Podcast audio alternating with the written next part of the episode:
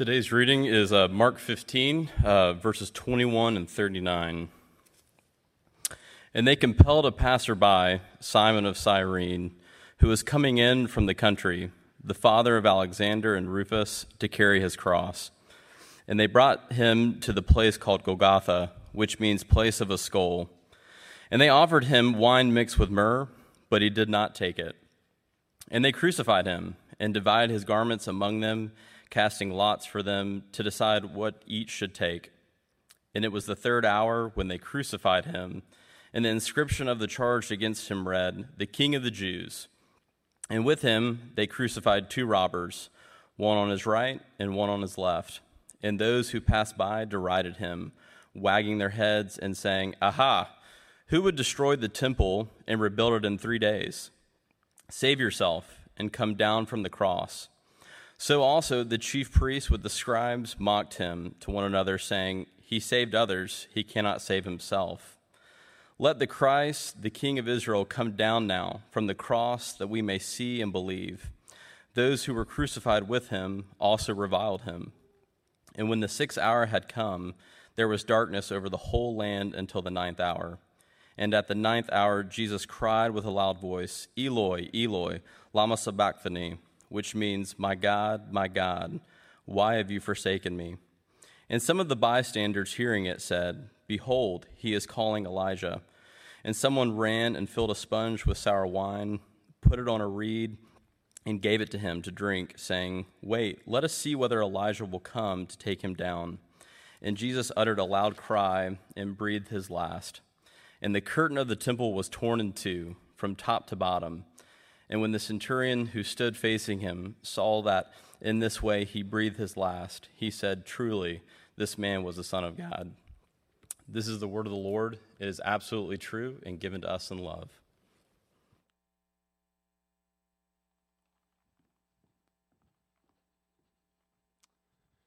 Well, good morning and Happy New Year to those of you who are here and those that are watching us virtually this morning. Well, last week we started a new series looking at the Gospel of Mark backwards.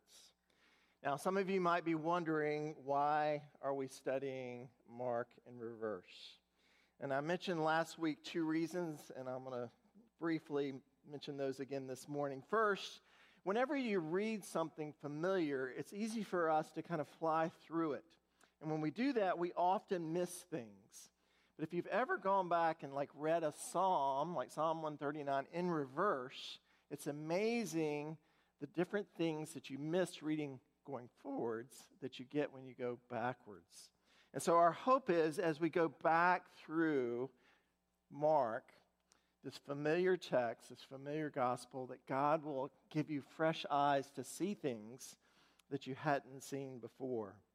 Secondly, knowing the end, knowing that Jesus defeated sin and death and is alive, changes the way we experience the Gospel of Mark. It takes the worst thing that can happen to us and it gives us a new perspective. If it offers us hope when we hear our name and cancer mentioned in the same sentence by a doctor. It offers us hope when your kids tell you that they no longer believe in Jesus it offers you hope when the boy you like at school asks someone else out. Knowing the ending gives a perspective that brings hope in the darkest of moments. Now, last week we started at the end of Mark, where we were reminded of two things about the resurrection. First, the resurrection, it turns the world upside down. And then, secondly, the resurrection defeats all Christ's enemies. Now, this morning, we're continuing our journey backwards as we look at Jesus' crucifixion in chapter 15, verses 21 through 39. And as we look at this passage, I want us to consider two things this morning. First, human forsakenness. And then, secondly, God's forsakenness. Let me pray for us. Father, we're grateful this morning just for the privilege to gather in this place to worship you. We're thankful for the saints around the world that are gathering this morning to lift up your name.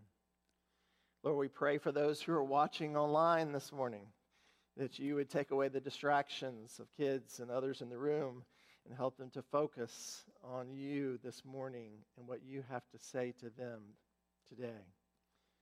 Lord, give us ears to hear your word this morning. And we pray that you'd encourage us, that you'd transform us, you'd set our feet on solid ground as we enter this new year, 2022. And we pray this in the powerful name of Jesus. Amen. So if you have, well, we don't have bulletins, so if you have your Bibles or your apps on your phone, I encourage you to pull those out. And we're going to be looking through this text. And first, I want us to consider human forsakenness.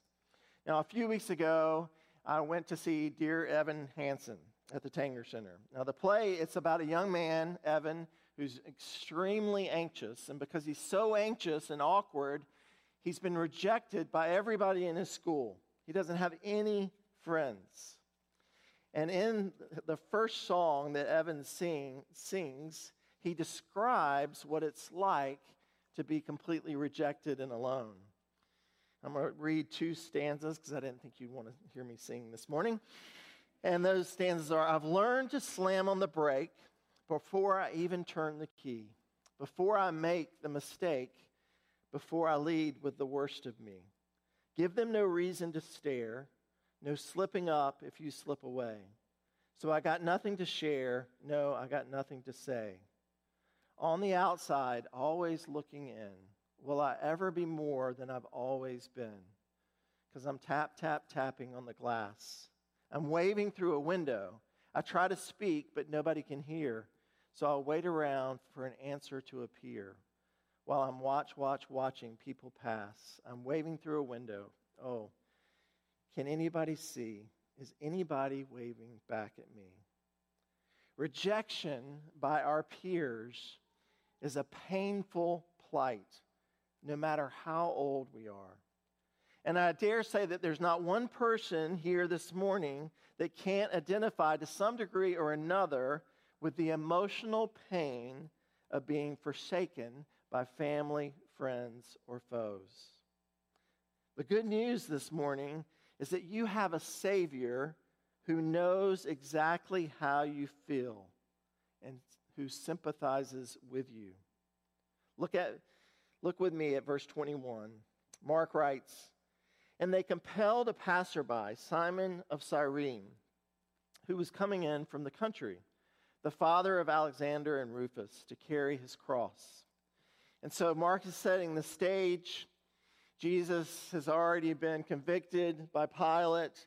He's going, he's carrying his cross. He can't carry it any longer. And then here's this man, Simon of Cyrene, that we're introduced to, this passerby who had no desire to carry a cross, which would have been extremely embarrassing. And yet the guards, they compel him to carry the cross.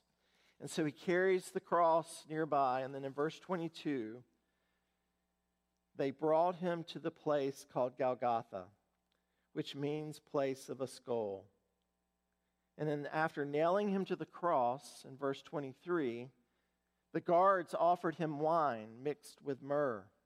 Now, the myrrh would have helped ease the physical pain that Jesus was going to endure. But because Jesus wanted to fully identify with us in our humanity and our suffering, he didn't take it. Then, as we read on in verses 24 through 32, and then down in verses 35 and 36, Mark provides us with six instances in which Jesus was forsaken by humans. Six instances in which Jesus was verbally abused. Look with me. The first instance is in verse 24. It's humiliating in and of itself to be stripped naked and hung on a cross. But the guards, they went a step forward. They divided his garments among them. They treated it like a game, casting lots for them to decide what each should take. And then the second instance in verse 26, Pilate, he mocks Jesus, telling his guards to read and hang an, inscription on Jesus' cross for everyone to see and for everyone to laugh at. And what did the inscription said? Say it said the King of Jews. The third instance in verses 29 through 30. And those, even those who were simply passing by Jesus, they derided him, wagging their heads and saying, Aha, you who would destroy the temple and rebuild it in three days, save yourself and come down from the cross. The fourth instance in verses 31 and 32 the chief priests and the scribes they jump on board mocking jesus saying to him you saved others you cannot save yourself let the christ the king of israel come down now from the cross that we may see and believe the fifth instance in verse 32b those who were crucified those who were actually hanging on the cross next to him, what did they do? They mocked him, they reviled him. And then the sixth and last instance, and down at verses 35 and 36. And some of the bystanders, hearing it, said, Behold, he is calling Elijah. And someone ran and filled a sponge with sour wine, put, a, put it on a reed, and gave it to him to drink, saying, Wait, let us see whether Elijah will come to take him down. Jesus is mocked six different times.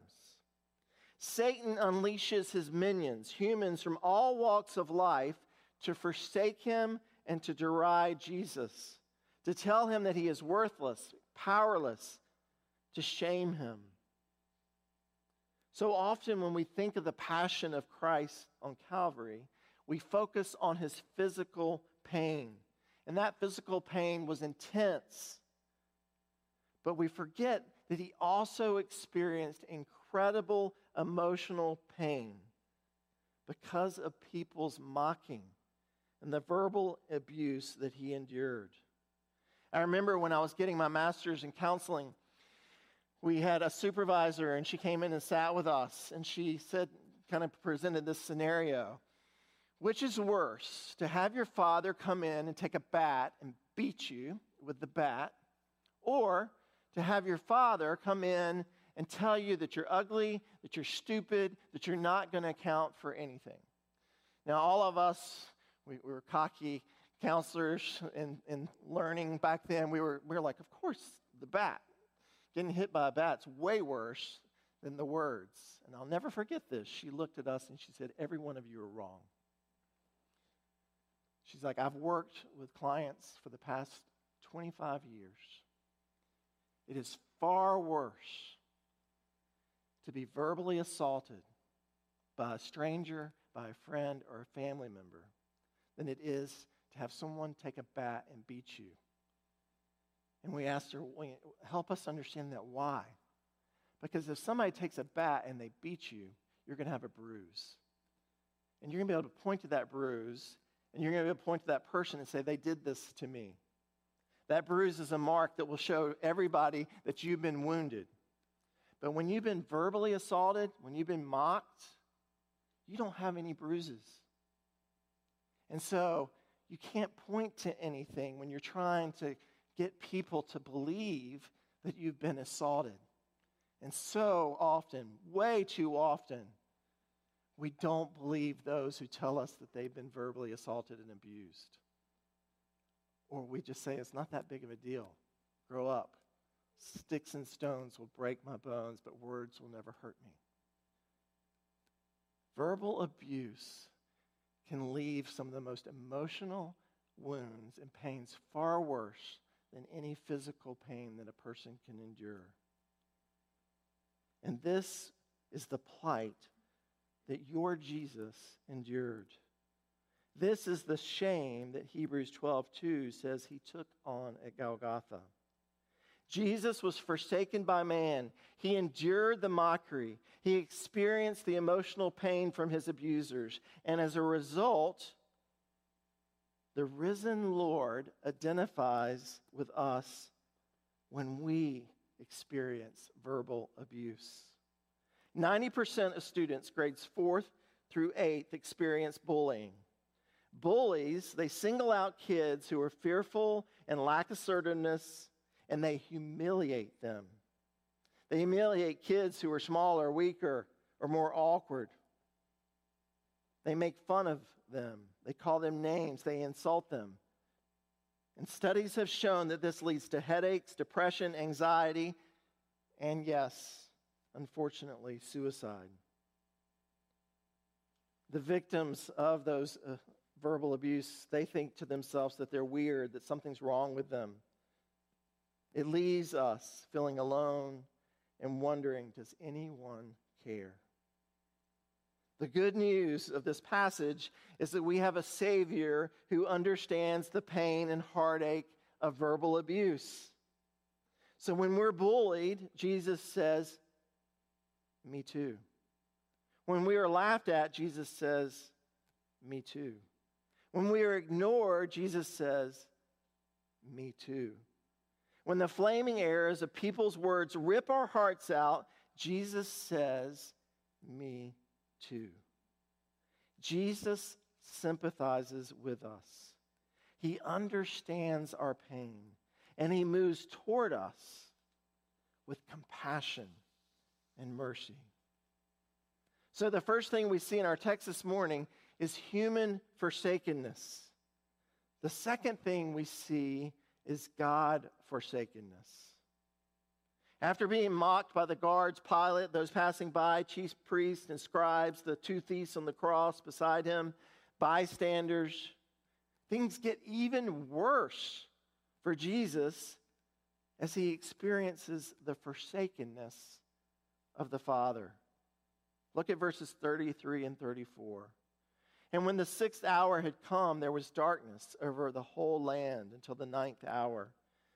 And at the ninth hour, Jesus cried with a loud voice, Eloi, Eloi, lema sabachthani, which means, My God, my God, why have you forsaken me? Jesus, quoting from the Psalms, asked God, Why have you forsaken me? Jesus is not being curious here. This is a declarative statement by Jesus and a statement that has been debated throughout history. Now, some have suggested that Jesus is declaring a separation in the Trinity. But this can't be true because the three persons in the Godhead, the Father, the Son, and the Holy Spirit, these three are one, same in substance, equal in power, and in glory. And so, if Jesus was divided, separated from the Father, the substance then was divided, and then Jesus would then have ceased to be God. So, what is Jesus declaring here?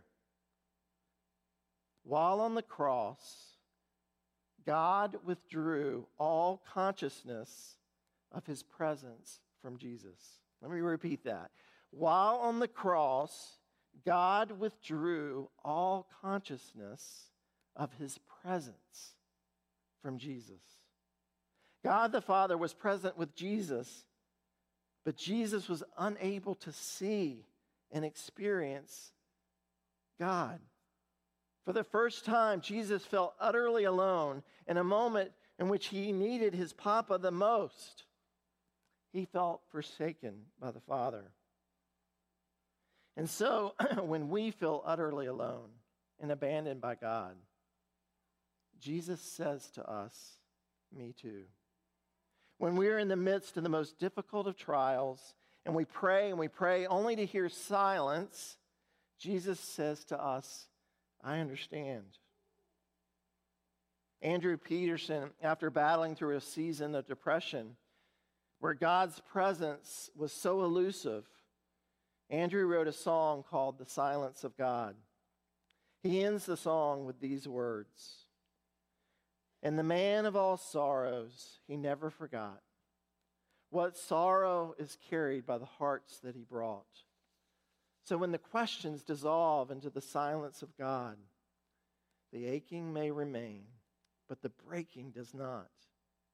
The aching may remain, but the breaking does not.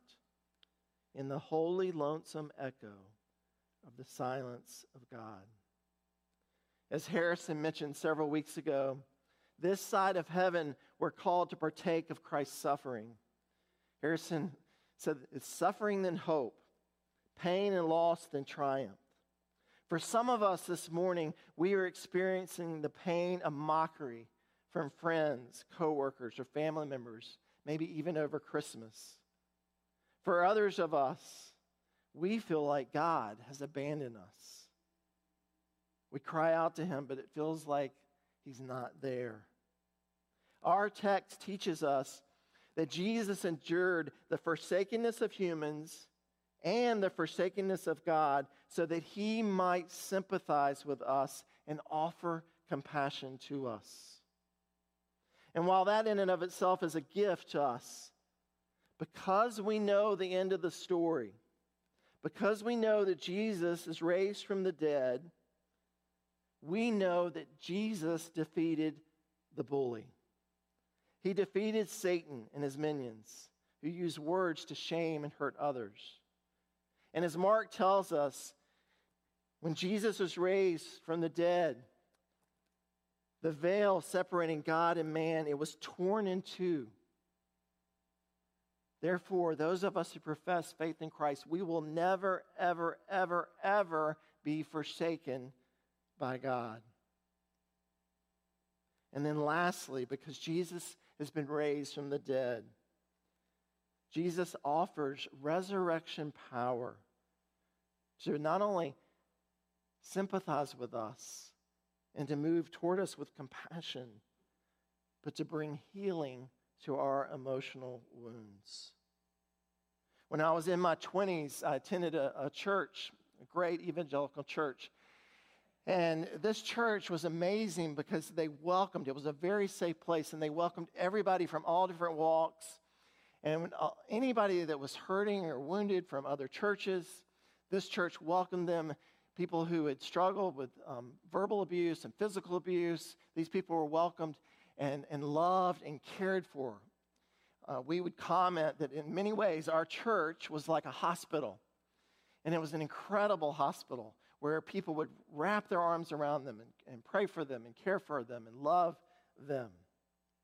But as years passed, the leadership began to realize that though we had done a, a, wonderful job providing a safe place for people to come and to talk about their wounds and receive God's care for them, not all, but many never seemed to get well. It was as if as a church body, we became so comfortable with suffering that people struggled to have joy and to laugh again.